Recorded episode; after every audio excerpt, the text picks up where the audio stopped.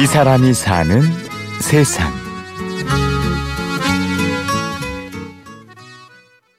계단에다 걸쳐놓고 다리를 이 허벅지를 발로 눌러버리니까 제가 뼈 부러지는 소리를 제가 들었으니까요. 그런 참담함을 저는 겪었습니다. 아, 생각도 하기 싫어요. 5월 18일 혹시 5월 18일이 어떤 날인지 아세요? 모르겠습니다. 혹시 5월 18일이 어떤 날인지 알아요? 모르겠어요. 저도 잘 몰라요. 모르겠어요. 1980년 5월 한 남자의 이야기입니다.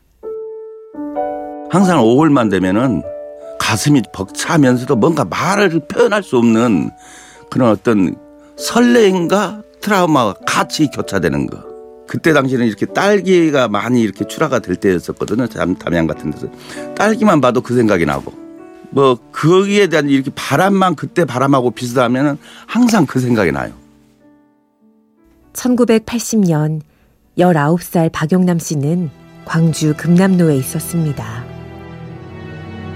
제가 등에 대검 맞고 무릎에 대검 맞고 응? 허벅지 옥합발로 해서 우리가 장작 뽀개듯이 한다고 그러죠. 장작 놔두고 발로 따가면 가운데 딱 부러지죠. 제가 그렇게 당했습니다. 저희 아버님이 영광에서 살았는데 저희 집에를 온 거예요.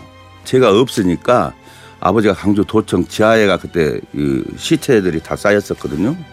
아버지가 자식 시체 찾으려고 그렇게 해가지고 시체를 하나하나 다 본 거예요. 그때 이제 저는 이제 그때 당시 이 다리 다쳐가지고 서석병원에 있을 때고 그렇게 해가지고 어떻게 알아가지고 이 병원을 왔더라고요. 그러면서 아 우리 아버지한테 정말 못할 일 시켰구나.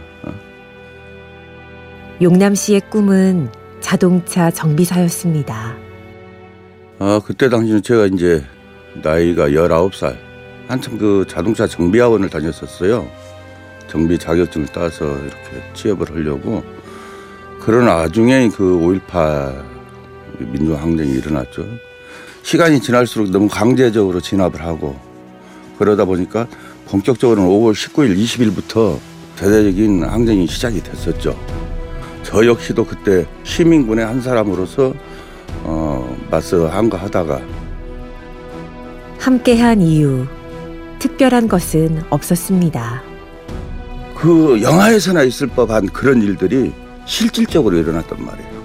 그때 당시에는 우리 그 아주머니들이 다 주먹밥 해주고 해서 강주 시민들이 정말 자발적으로 하나가 됐던 거예요. 근데 왜 참여하게 됐냐면은 그 주위에 난무하는 그런 피들을 보고 가만히 있을 수가 없더라고요. 그래서 스스로 뛰쳐나가게 됐었어요.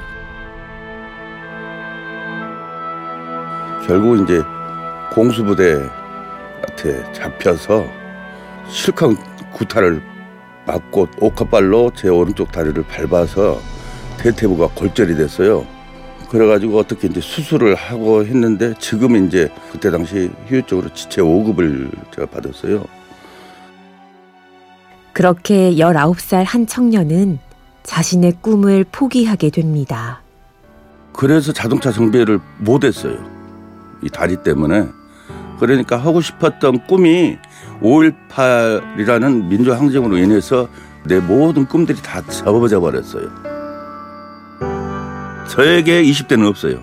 저뿐만 아니라 같이 그때 당시 동참했던 분들의 모든 사람들은 저와 아마 비슷할 겁니다. 지금도 그 트라우마에 시달리고 있고. 그가 기억하는 그때는 공포 그 자체였습니다. 개헌군은 정말 이게 사람으로 안 보였었어요. 그- 그 우리가 볼 때 저승사자란 말이 있죠. 그냥 군복만 봐도 정말 치가 떨릴 정도였으니까 그만큼 피로 다 낭자한 그 그날이었으니까 하지만 용남 씨는 그들을 원망하지는 않습니다. 경군들도 자기들이 그렇게 하고 싶어서 했겠습니까? 군인이니까 명령에 따를 수밖에 없는 것이죠. 우리만 피해자가 아니라 경군도 피해자예요. 정말 한두 사람의 어떤 권력 이용으로 경군들도 불쌍하죠. 그때 이제 내 또래나 내 약간 이해 형 또래 되는 되시는 분들이 다 그렇게 했을 텐데 개헌군들도 아마 많은 트라우마에 지금도 시달리고 있을 거예요. 지금도 5.18 하면 개헌군은 나쁜 사람, 시민군은 그 민주주의를 꼽힌 사람 이렇게 하지만은 사실은 둘 다 피해자예요.